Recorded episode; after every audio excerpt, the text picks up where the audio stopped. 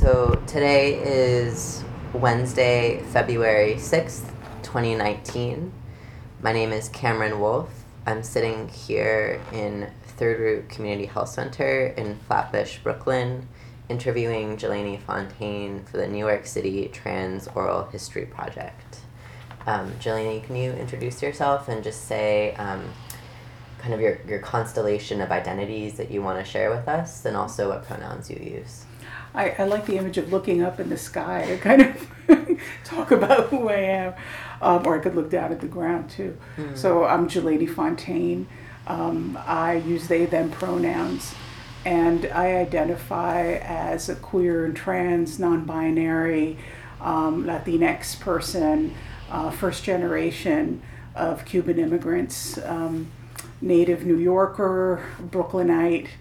Um, there's a lot of other things. Uh, sick and disabled. Um, I think of those as being some of my main planets in my constellations. um, I can certainly add on to that. I'm somebody who does a lot of healing work. I'm somebody who identifies as an artist and a poet. Mm-hmm. Um, yeah, I'll start with those. Great. Um, so I um, am particularly interested in, um, as I explained, in kind of spirituality and care work and how those pertain to collective action and um, liberation.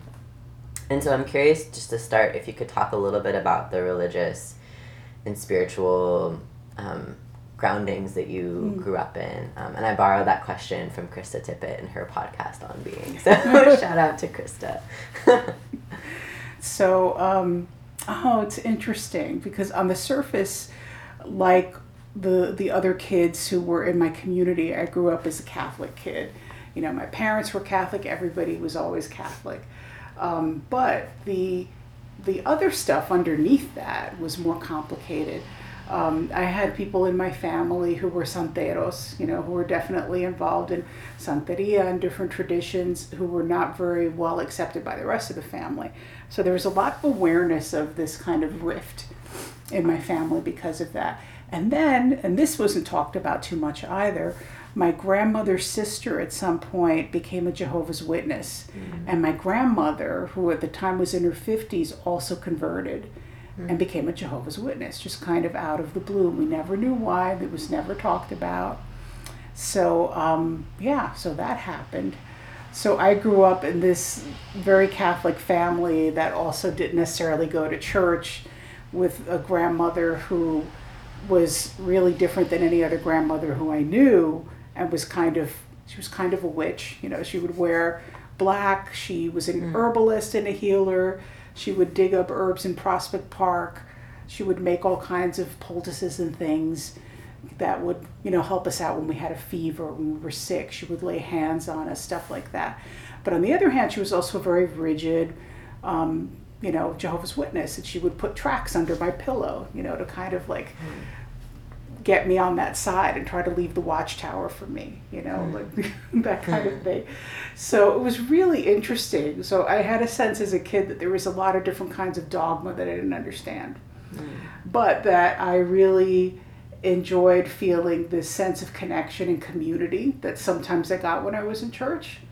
Um, that felt really good but I didn't like the kind of hierarchical, very top down feeling that I got at the same time. So it felt like parts of me were welcome and acknowledged, and parts of me were not even, you know, on the same board. So, yeah. So I'm curious what. Um, so your was that your mom's mom or your dad's mom? My mother's mother. Mother's yeah. mother.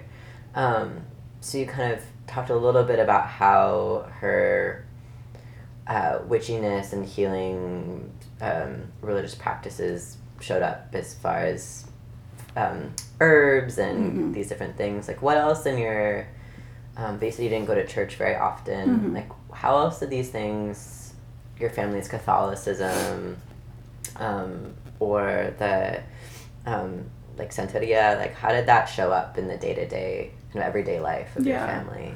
So there was definitely a sense of us paying attention to the different saints who were associated with our birthdays. Stuff like that. Um, we did have some different saints and pictures up, but not as much as some of our friends did. Mm-hmm. Um, I know that I was aware of things like, uh, you know, I, I would have to be aware of the evil eye, you know, stuff mm. like that I was told about when I was a kid. You know, so there were there were different things like that. And then there were other things that were just kind of family beliefs or what other people would call superstition. Mm-hmm. Like I wasn't supposed to walk backwards because the devil does that, so cut it out. You know, like I would be told things like that as a kid. Mm-hmm. And whether that was just kind of like my grandmother's thing or what it was associated with, I don't know. Mm-hmm. Um, yeah. Mm-hmm. Um, tell us a little bit more about um, uh, what New York, like what New York you grew up in as a native New Yorker. Yeah, well, certainly yeah, I mean, there's so many layers of different identities that the city's been through, and within any given year, so many different layers of identity within different neighborhoods. You know, it's there's been so much change, and it's kind of I do think of it as layers, or almost like a book that you're leafing through. You're always going mm-hmm. underneath and underneath and underneath. There's that last page. It's the first way that the neighborhood looked to somebody a million years ago you know, when the city was first developed, and then who knows what happened after that. So, yeah, um, when I was a kid, I grew up in Park Slope, in Park Slope, Brooklyn, which is, you know, for people who don't know it, is a, a very gentrified neighborhood, you know, in present day. It's a place where folks who are fairly, really wealthy live. When I was growing up, it was still a working class neighborhood.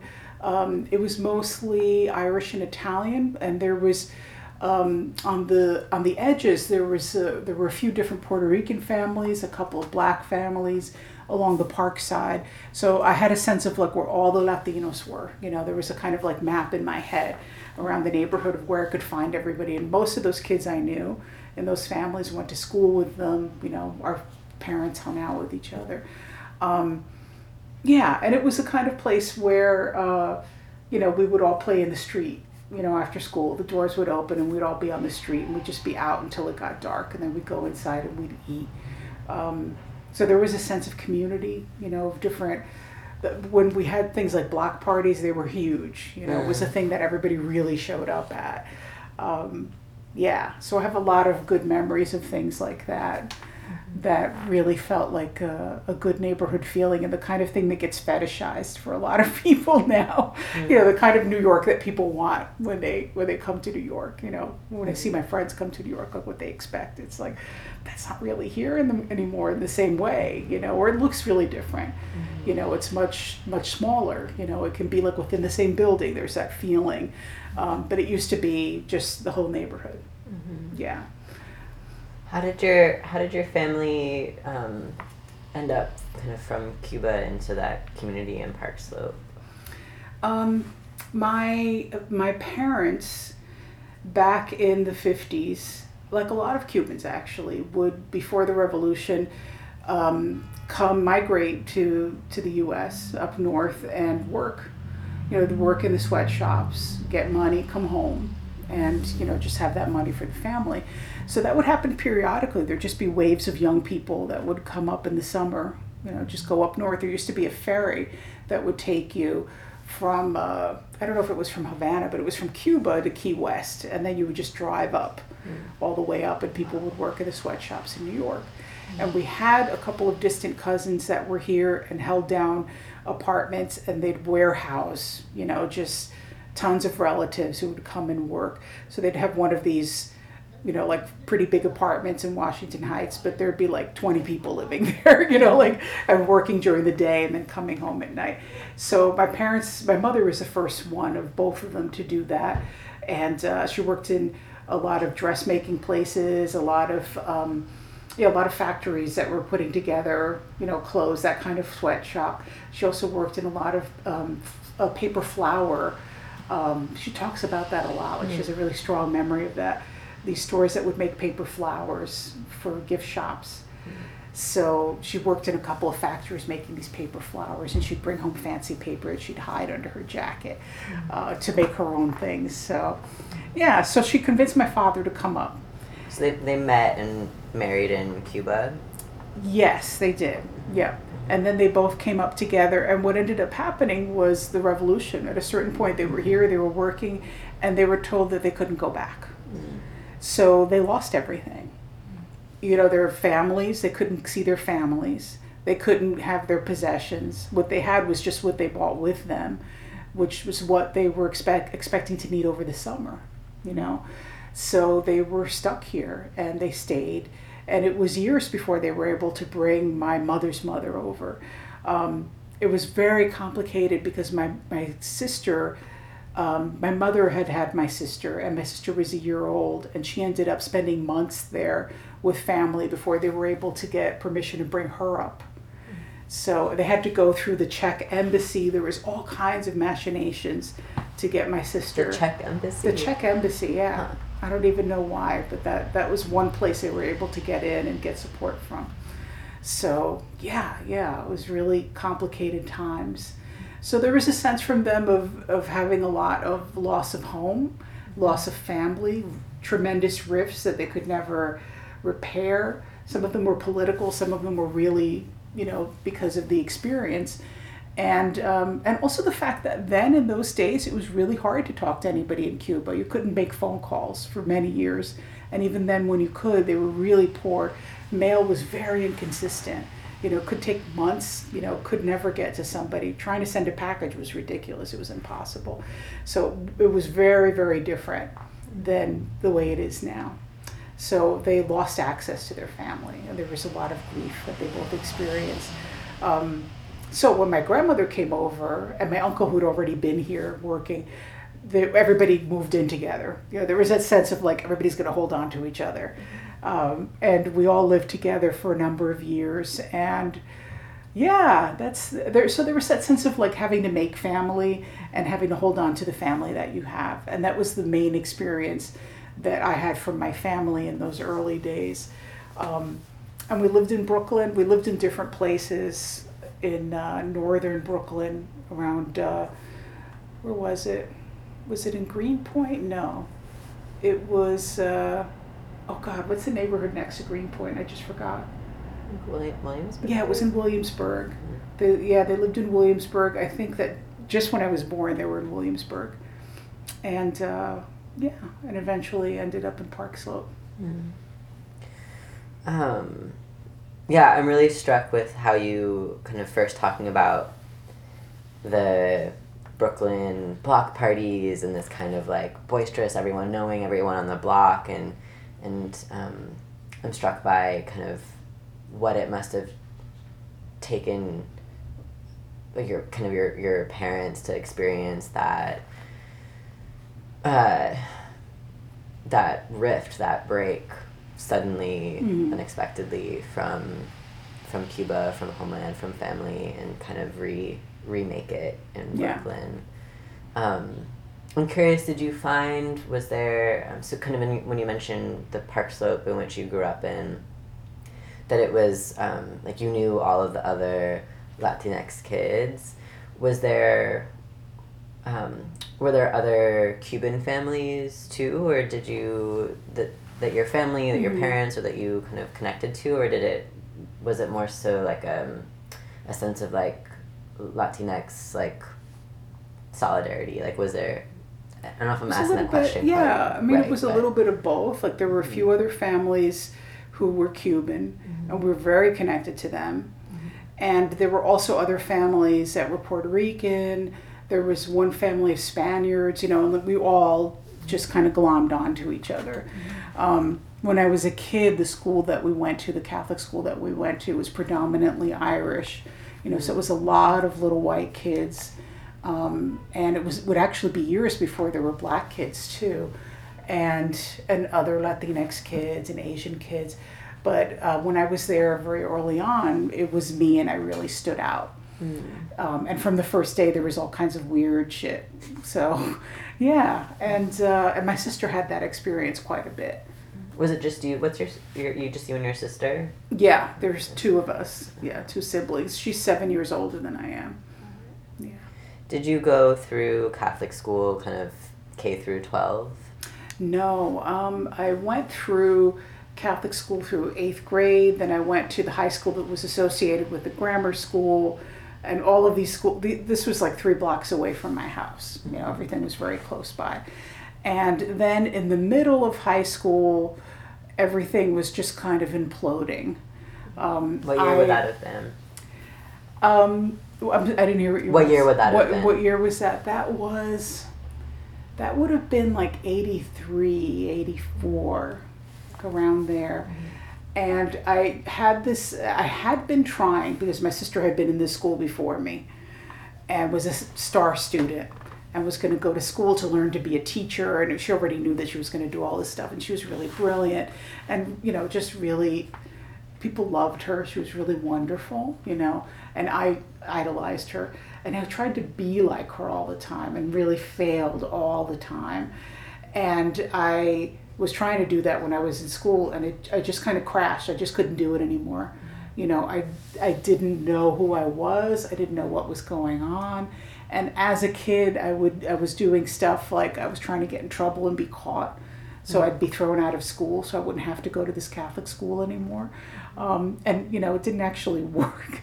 Although at a certain point, I think that I was flunking out, and I think I flunked out and finally was able to transfer out simultaneously. So I'm not even sure which way the record shows it, but at a certain point, I was finally able to get out, and uh, I I went to public school and then flunked out of public school. Did um, a GED program finally when I was 19. And I, w- I was the valedictorian of my GED program and, and got to give a speech. And my mother came and I gave her a bouquet. So that was nice. Yeah, yeah. But it was uh, definitely, there was this real difference between me up until like uh, 14 or 15 and me after. Yeah. What do you think was so? Um, what made those school kind of educational environment so challenging? Uh, well, uh, certainly the the Catholic dogma was really hard. Um, certainly, there was a sense of, um, you know, trying to figure out who I was and not having any language or any example or any sense of how I could talk about sexuality. You know, and having that be really separate from from the experience that I was in with all these other young people trying to figure myself out. Um, all the pressure to be different than what I was. I was never enough. I was never okay. Um, that was really painful. I was also, you know, my, my home life was really difficult. I came from an abusive family. Uh, my father was an alcoholic. Um, there was physical abuse in the family, and it was it was complicated. I was always trying to escape home, as much as I always yearned for home because I kind of inherited that feeling from my family, and it was a very real thing. Um, home was still a dangerous place, but school was dangerous too, and I was bullied a lot in school, a lot, a lot, a lot. There was uh, uh, people could really smell it off of me that I was uncomfortable, and that I was trying really hard to be something else. I had that sense, like I can't hide that I'm trying really hard. So it made me a target in some ways. I mean, I don't mean to like take that on myself, but I feel like that was part of the experience is that people had a sense of me in a particular way that ultimately led to me being vulnerable. So um, I wasn't old enough to know how to protect myself against things like that. And it took me a lot of years um, as a young adult to know what it meant to to understand myself and my own identities and to recognize that you know these are this is what people will do and it's not what i have to internalize. Um, but i wasn't able to do that then. So it meant that i was depressed. I was really depressed and really anxious. Um, I'm curious. So, so you you get your GED, you're valedictorian, you give the speech, you give your mom a bouquet. yeah Um, I'm curious. Like, were there?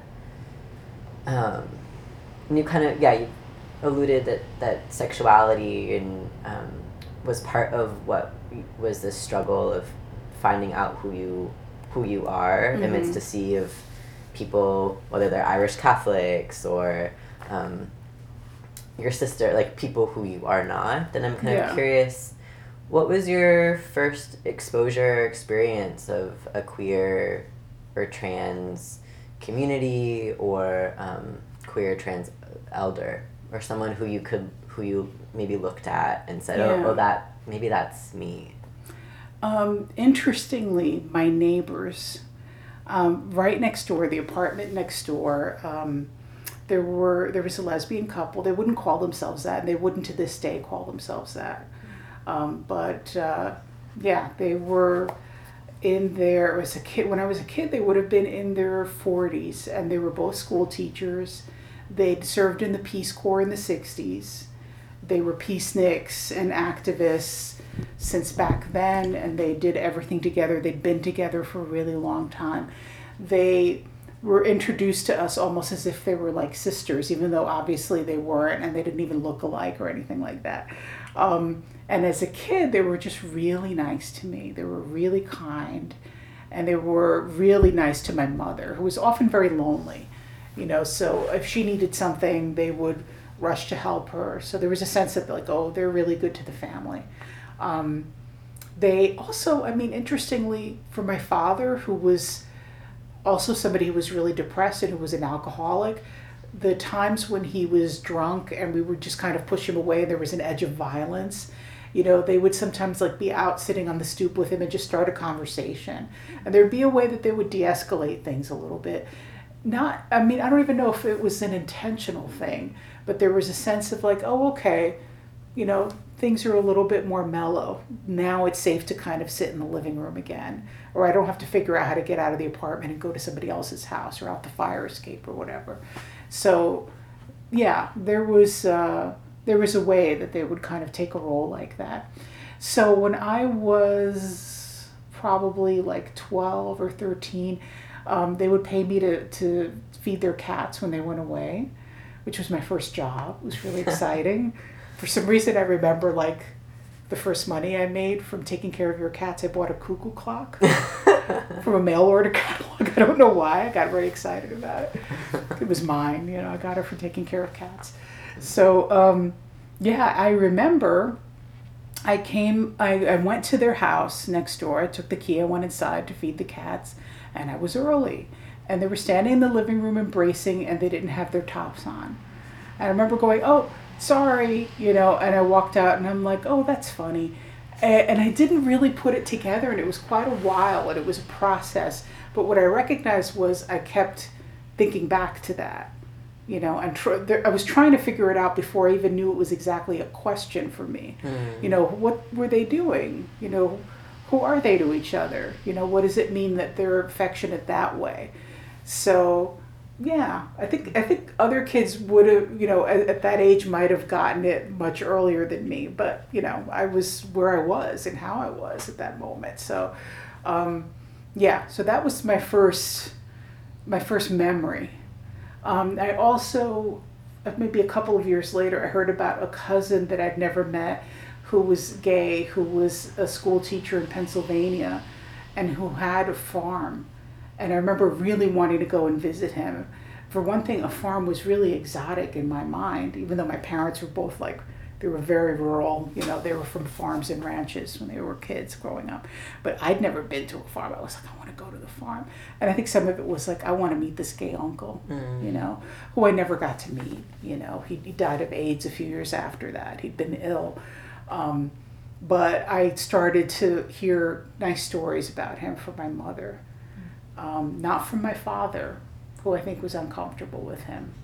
So that told me something too. Mm-hmm. Yeah, so that was like my first exposure to like some queerness. Mm-hmm. Yeah. Um, I love that that's. Um, I mean, it, this the kind of story of your, um, at quote you know lesbian neighbors, kind of lesbian in air quotes because you said they wouldn't have used that term. Um, I love that they kind of both were your first employers, but also your first queer figures, but also yeah. this kind of subtle family um, mediator, de escalation mm-hmm. kind of. It seems like they kind of touched in your life in a lot of different ways. In lots of ways, and years later, when I was, I you know, I never went to college, so I didn't have a college experience, a kind of coming out college experience that a lot of people have that often is part of what connects them to a politicized identity. You know, like I didn't have that. What I had was um, in my early 20s, I started training in martial arts and I got involved in a feminist dojo. And I became enmeshed in this culture and it was a very queer culture and it was very woman centric very queer and we were warriors there was a sense of like the work that we're doing is absolutely connected to the work that we're doing in the world to change things for the better so we would do things like we'd what was the name of it i'm sorry it was brooklyn women's martial arts which um, later on became the large organization that's the Center for Anti-Violence Education, mm. which that you might know them by that name, CAE. Um, and they would do stuff. We would do stuff like we'd march on Washington, and we'd do all of our kata, like all of our forms, in front of Operation Rescue. You know, like we would just like put it out there in the street. When we marched in Pride, we didn't march like we would do. We would do our forms. We'd show up in our uniforms, you know. So there was a real sense of like we take this into the world, and this is part of the way that we're trying to change things. And everybody was very political and doing a lot of different things.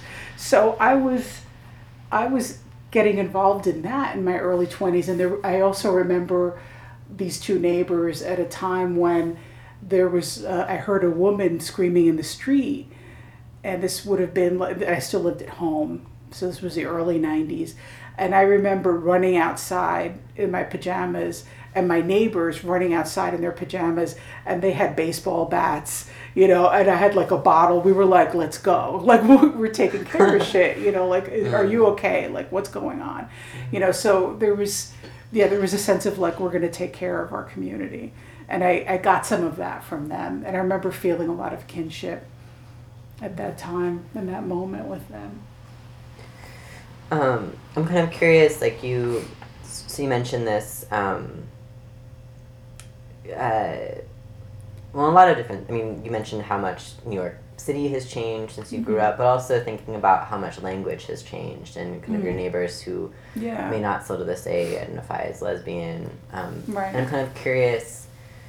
What I'm what I'm hearing is that um, what came first for you was um was like a, a, a feminist uh, mm-hmm. orientation or, or yeah. a, a gay orientation. I'm kind of curious when when transgender kind of um, uh, yeah when that kind of came into yeah. the lexicon for you or when you became a, aware right. of or connected to trans people yeah. and communities? I mean, certainly before I had any language for it, um, uh, I remember how weird it felt to be expected to wear dresses and skirts, which probably weirder than it would for me now. Mm. Strangely enough, like I don't know, like I I felt like there was the way that I was being tracked into being was really confusing to me and I never had the sense, you know, w- within my own, you know, like uh, just my own sexual orientation and also within my own gender identity. I didn't have the sense that um, I wanted to be a boy so much as I wanted to kind of move through the world a little differently. I wanted to be perceived differently, but I didn't know how. I didn't know how to get there, how to be, how to communicate about it in any kind of way. So, um, I remember being really scared when people told me things like I don't walk like a girl. I remember being pressured around different things like that about, you know, the way that I should move around or what I should wear. And I would have a sense of fear that it wasn't okay, you know, to not pass as something, you know. Um, yeah, so it was, I remember being confused. I remember a lot of different confusion and questions from things like that. And, uh, then let me see, there was that. Yeah, that kind of continued through high school. I um, remember that back in the back in the mid 90s, I started you know, I started meeting trans folks, more trans folks, because I'd met a couple of people and I remember being intrigued and being interested in a way that didn't make any sense to me, you know um, and having this kind of curiosity. And I, but I didn't necessarily associate it with me, like me being curious about me or trying to work something out about me. But I think that's what was going on. And I was working for CAE at that time, and I was teaching self defense. And one of the, I think early on as a teacher, as a new teacher, I was called on to do this workshop for the Metropolitan Gender Network, which is one of the first trans organizations that I was aware of. Um, and it was in an old union building on the west side, I think in Chelsea.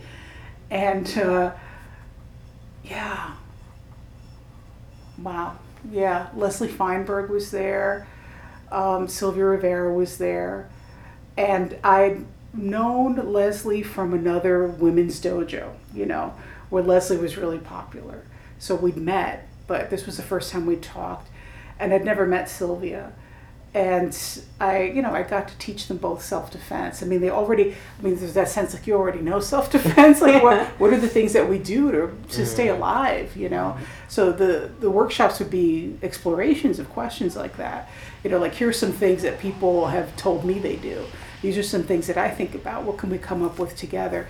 So that's really, you know, the way that I would facilitate, or any of us who were teachers would facilitate. So they had a lot to share. And I had this sense with Sylvia that, oh, like I, I felt very free with her. I felt like she was one of my aunts. I felt like this big kinship with her. And I remember just being really excited to meet them both. And I knew who they were, you know, like I knew who they were, but like Sylvia wasn't famous then in the same kind of way, you know and Leslie was. Leslie was definitely like the book was out, you know, all of that. The book being Stone, Stone Butch, Butch Blues. Blues. yeah. But um, then over the years, I, you know, I, I would see Sylvia at different events. We'd march together a little bit, you know, in Pride, and she was living in Park Slope at the time with you know a, group of different trans women. Um, who I also knew from the Metropolitan Gender Network and from the from Identity House, you know, in a bunch of different places. And I, I remember I remember just having a ton of questions that I didn't know how to ask. And it wasn't so much about like how do you identify? What are the words that you use? It it, it was more like like how do we know who we are to begin with? You mm-hmm. know? Like how do and how, who makes those decisions? Does somebody make it for us? You know, do we decide on our own? Do we have the right to do that? you know, like it was more questions like that that were coming up for me. Um, but yeah, that was the first time that I was thinking about my own gender identity. Mm. Yeah. Um, I love that that, and I, I, I feel like this um, continues to be really important in, in spaces that I've moved through is kind of emphasis on the community knowledge of, so when you're facilitating something um, at the Metropolitan Gender Network, you're facilitating a workshop on self defense, but mm-hmm. you're asking the question to other trans yeah. folks of what are we already doing? Mm-hmm. What do we already know? Um, how can we assemble those and practice those things mm-hmm. together? I think yeah. is yeah. an incredible power for leader, like I'm, I'm an incredible model for leadership, mm-hmm. um, but also community building. Yeah, yeah, it was it was really empowering to be part of those conversations and to facilitate them happening. And it, it makes me realize now in retrospect that all of my early trans people in my lives, my life were trans women, you know, or you know, kind of like on the feminine spectrum. You know, other people would use that language, but yeah, all my early folks. And then I think it was like the first um, trans man who was identified as a trans man at the time that I knew was Imani Henry, mm-hmm. um, who was facilitating a bunch of different workshops at the time around gender. Um, and at the time, Brooklyn Women's Martial Arts was asking questions like, who are we for? What does woman mean? You know, like, and there were there were a lot of you know questions like we don't know, just trying to get some more information. So Imani facilitated a workshop, and I co-facilitated with him and we were asking ourselves some of those questions like you know so when people come you know is, is there anybody who who isn't allowed to be here you know? And we had different answers to that question at different times. You know and in retrospect some of them would seem enlightened and some of them not you know like just depending on what stage we were in as we were learning different things. So, um, but I remember being in those conversations and I was helping to facilitate them happening while I was learning a lot of stuff myself and feeling kind of clueless, you know, but also just engaged in those conversations. Where were those workshops that Imani Henry um, would lead? Like, where would those happen? Well, Or the- through what organization? Yeah, the the two that I'm thinking of happened at CAE at Brooklyn Women's Martial Arts. Mhm. So that happened after class. Um, I think we did a two part workshop. Um, so, um, I'm curious then, um, and we might be jumping some years here, but um, how you ended up deciding to go to acupuncture school. And you were, I guess, even before you went to acupuncture school, you became a registered nurse. Is Mhm. that right? Yeah. So, kind of what, um, what made you shift gears into yeah. um, that field? So um, I I was a registered nurse for a few years, and I actually got to a point at which uh, I was really burnt out, and I had to stop working for a while, and I was sick and dealing with health issues. And by the time I was ready to go back to work, it was a slump in the job market, and I couldn't find anything. And I'd been out of work, so I was out of practice and would have had to be retrained in different ways. So instead, I, I had already been um, doing some teaching on a per diem basis at what was then CAE. And, um, you know, I continued to do that. I was making a little bit of a living there. And I just made a proposal that I could take on, I could create an offsite um, educational program. So teaching, just organizing people to teach self-defense classes offsite, which would happen, but in a very disorganized way at that point. So instead, I said, look, I'll be the person on site to help recruit and just, you know, market this program and grow it in an intentional way and pull together curricula. And I made an argument for myself taking on that role, and then also what I would be paid would be generated from, you know, what what organizations institutions would pay us for these workshops. So that was successful. And i made this job for myself as uh, the person who coordinated um, our offsite program so i did that for a bunch of years and then um, you know then also did the same thing with our youth program and worked with a lot of different communities. And we went through this financial crunch and this kind of financial emergency as an institution. And it turned out that the development person had been hiding some you know some issues and been covering them up so that people wouldn't be alarmed. And then couldn't hide them anymore so we ended up almost closing and the board just kind of fled and the community stepped in and uh, and saved the organization by putting together a fundraiser and a few weeks raising raising forty thousand dollars to help the programs continue running. We worked, we volunteered our services because we were all laid off as workers through the end of uh, the season, so that you know I didn't want I didn't want to let my youth down. You know, What year would that have been? Do you remember? that would have been like 2003 4 around then and so everything had kind of fallen through in my life and i thought well maybe this is the time to go to school um, i'd always wanted to go to, to school to study east asian medicine i'd most been interested in uh, herbal medicine traditions because my grandmother was an herbalist, you know, and that was that was the way that she practiced healing, and I never got to learn that from her, so I was always drawn to that. Um, but the more that I looked into different schools, the one that interested me the most was actually a school that didn't have an herbal program, but was run by this really amazing Taoist priest who came from this remarkable tradition and I was very interested in being part of that program and ended up joining that.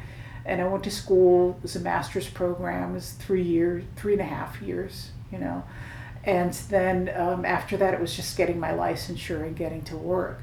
So, yeah, that's how it worked out. And it was interesting because it seemed to make a lot of sense to me to go from doing this educa- educational anti-violence work and um, you know community empowerment work to doing this healing work as a nurse you know working doing community health and going from that into the martial training that I was involved in and then that into more healing work on a hands-on basis uh, as a clinician, as an acupuncturist. It actually really flows. So, and I feel like everything helped everything coming after it. Yeah. Um, and so, you- so you did acupuncture school at the Swedish Institute, Mhm. right? And the um, your teachers, the Taoist priest, what was what was that person's name? Jeffrey Yuen. So that's Y U E N. Um, I'm curious, like what. So, so you mentioned kind of your interest partly came stemmed from your um, your grandmother's herbalism practices, which um, I imagine probably stemmed from Cuban um, like traditional practices. Is that right, or where do you think she learned stuff It's, from? it's a question that I have. I know that my mother said that she learned from her mother, which is good, you know, but it's not, yeah, I don't know. I don't know. Like, Mhm. I, and it's interesting because I know that, you know, my family's Cuban, we're light skinned folks. Um, I know that there's different people in our family, you know, that racially, you know, have different appearances. So I don't know, you know, if this is an indigenous practice. There are things in our family that don't get talked about. There are things that get covered up and hidden. So I have a lot of questions like that. I know that it wasn't standard kind of first aid, you know, learning that she had. Um, it wasn't something that was kind of institutionally taught, as far as I could tell. There were very spiritual aspects to it, but I don't know where that all came from. I still don't know. So then, um, kind of curious at um, kind of under Jeffrey Yuen, you're learning this um, this uh, clinical modality of of acupuncture um, that also.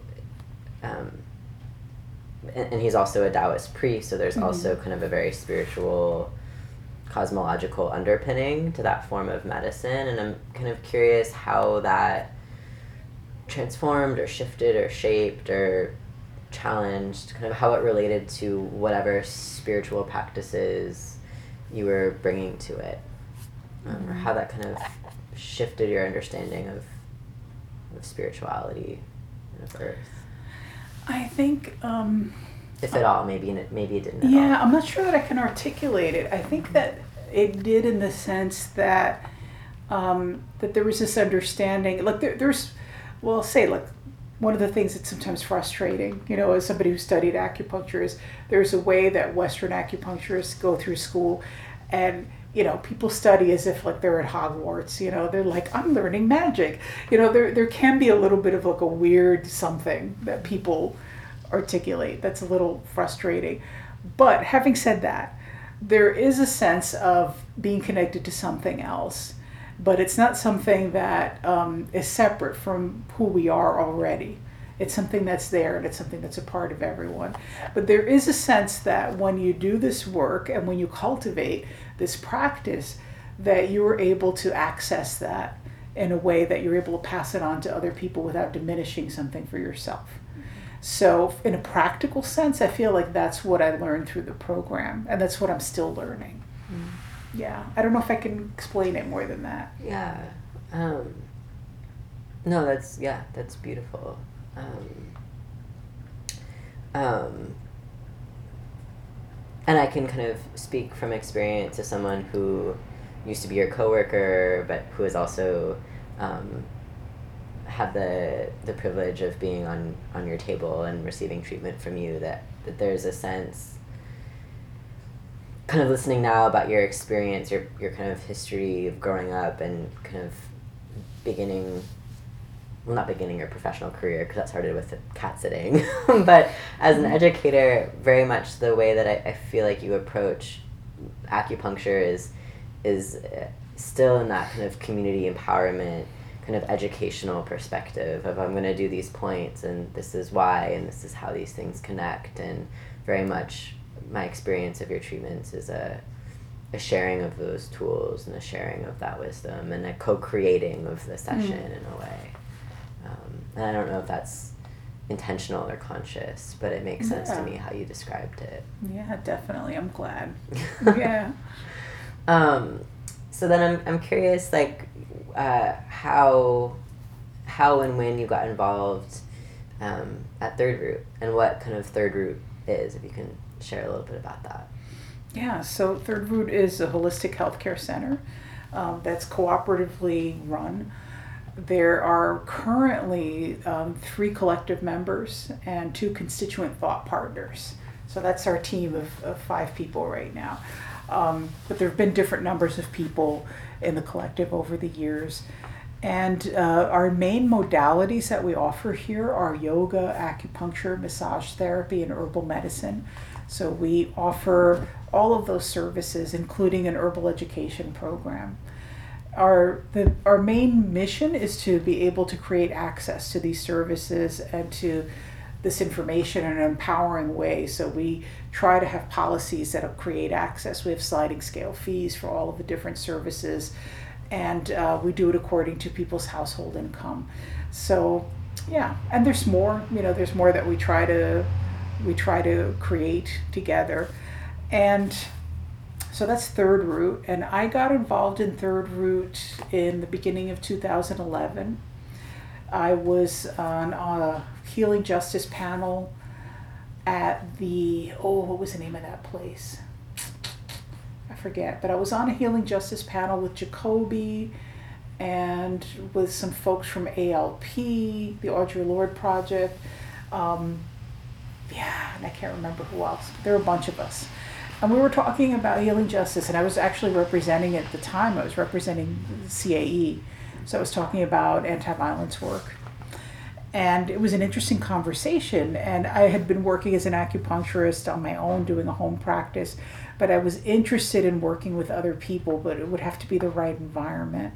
I didn't want to work in um, the kind of the, the kind of like really difficult like almost acupuncture mills that people get into when they're first out of school where they throw 40 people at you and you're not able to really do enough for anybody you know and it can be very difficult so um, I was on this panel and it was really interesting to talk to everybody and I'd shared contact information with everybody because we needed to talk about the program and I got a text from Jacoby saying, "Hey, would you be interested in talking to us about practicing acupuncture at Third Root?" And I said, "Yes, I would be really interested in talking with everybody about that." So I got to meet the collective and uh, I had a, an interview and you know got all the information kind of broken down for me and I knew that I was interested and I was interested in having my home practice and then having a practice here, and and yeah, and I got involved, and that's that's the beginning of that. um, I'm kind of curious. Um, that kind of how would you describe what healing justice is for you? I mean, you said that it, mm. it, it there were a lot of different people coming from different perspectives at that panel. Yeah. But I'm curious what for you that looks mm-hmm. like. I think uh, I, I approach it from a very, and it makes sense from a kind of clinical perspective, like what it's like to work with people um, and work one on one as well as with groups. So for me, healing justice is a sense of understanding that for for all of us in communities that are working for social justice, to create change, um, to right something that's wrong, and to create new systems that, as we're doing that, we have to pay attention to our own individual healing in order to be able to move forward so that we are nourishing movements when we're nourishing ourselves, when we're addressing our own pain or our own need to heal.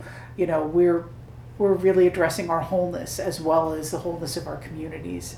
Um, so a sense of these things being being interconnected and inseparable um, and just as important each as the other so yeah that's that's the main way that that i look at it um, i know that it was at a time when a lot of us were talking about what it was like this this was before occupy wall street but like what it was like to be really involved in direct action stuff and seeing people who were just exhausted and getting sick all the time and you know and then also people who were dealing with new disabilities you know and injuries and how do i keep doing this? So that was a way that it, these questions were starting to manifest at the time. Yeah. Um, what was the role um, uh, kind of curious, like where in this landscape of the emerging uh, orientation of, of healing justice in social movements and this kind of um, interconnection between uh, the health of of social movements and the health of, of individual bodies. I'm kind of curious, like where, um, what you think the role of trans people was in those movements, or kind of, Mm. you know, I know um, Jacoby and I think uh, another founder of, um, it's that's Jacoby Ballard, who's a, a Mhm. yoga teacher and, And herbalist. Yeah. um, uh, are trans. Mhm. Um, so I'm kind of curious if, if there were other folks involved at that at that kind of moment of preoccupy Wall Street 2011, and then I guess a, a separate related question is, um, do you think your queerness and your transness, like how do they affect your work as a healer? Mm. how do they influence your work as a healer as an Yeah. acupuncturist? So I'm not able to think of individuals who had like really specific roles, but I know that I mean my my own experience shows me that trans folks have always been at the forefront of of these kind of emerging um, responses from community and that sense of healing justice. I mean, I think about you know Sylvia Rivera and and Marsha P. Johnson putting together Star. You know, always from that sense of like how do we take care of ourselves, and that our own individual healing is part of all of this. You know, our own sense of like, do we have a home to go to? Do we have a family? Do we have a place to eat and a place to sleep? Do we have the very basics of what we need in order to be okay, in order to do this work and transform and question systems, you know, and push back? So I feel like trans people have always done that in some sense or another. And I feel like all the kind of DIY culture that other people have had to to learn has just kind of always by because of need, you know, been something that that trans folks have been part of, at least ones that I know, you know, like trans community, especially trans people of color communities. Um, and I also think about like many many people in disability justice community um, who are um, who are people of color, who are trans as well, you know, doing that same kind of thing, you know, thinking about um, how we create access as being connected to all of our political work. So, yeah, I, I think that's, yeah, that's not really a concise answer, but. No, it's yeah, and I mean I think it. Um, uh, yeah, I'm kind of curious. This this sort of like. Um,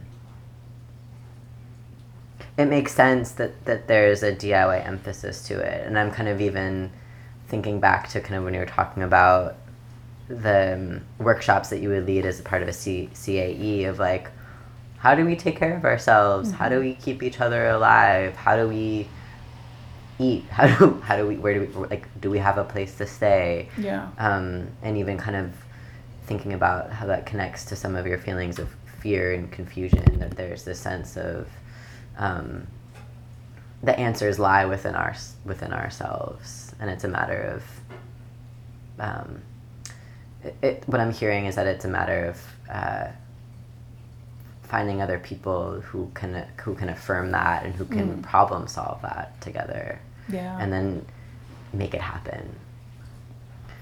Um, well, we're Hey. just Bye, Aya. um, uh, we're just about um, at time, so I'm I'm curious if there's anything that you feel if you feel like you want to mention that we haven't kind of talked about before. I feel like I could talk about all of it for a long time. Um, no, there's nothing. Yeah. So I guess then, kind of as a as a closing question, um, I'm curious, kind of one, what do you do to take care of yourself as a um, queer, trans, fat, disabled, um, Latinx healer? Like, how do you how do you take care of yourself doing Mhm. this care work for others? Um, I, you know, I ask myself that a lot, and I think asking myself the question on a regular basis is always a really good practice, you know, um, and seeing what answers I come up with because they change over time, you know, for sure. I think um, some of it is remembering that when I'm taking care of myself, I'm doing justice work, and that's that's a big thing. I had my 50th birthday party last year, yeah, because yeah I didn't really do a big party this year, but last year when I had my 50th birthday party, there was um, a trans person of color, who's also disabled, um, part time chair user, um, who's a year younger than me and was really adamantly, you know, like in my face about, like, yes, it's your birthday, happy birthday. And it said it's no small thing that you're who you are and you're 50 years old. You know, that means something to people you know, and you too, but it means something to people, you know. So that was something that I remembered and I carried with me. So just that sense of like, uh, yeah, it's it's a big deal. It's a big deal to to get to where I am, you know, and to just remember that the love that I extend to other people is something that I always need to reflect back on myself. Mm-hmm. Um, so one of the practices that I've been doing lately is just actually asking myself when I'm in the middle of a hard spot, like what would I tell someone I care about who was relaying this kind of, you know, circumstance to me, who was telling me they needed this or they made this mistake. What would I say to them? What would I say if it was a person who I was treating, you know, one of my patients, you know, how would I respond to them? What would I offer them? And I always come up with something that I might not necessarily come up with some other way. So yeah, so it's a reminder to myself that I deserve that just like other people do. So I try to keep doing things like that on a regular basis. Oh well, thank you so much for your time, Geleni. Sure. It's been a real it's been a real pleasure. And I yeah, I agree. There's a million different things that I would love to ask you. We could probably talk for for hours, but um, it is nine thirty and it's been a long day and a rainy one at that. Yeah. So um, thank you though for your time tonight, but also all of your time and energy that you take caring taking care of the world. Thank you. So. Thank you for doing this.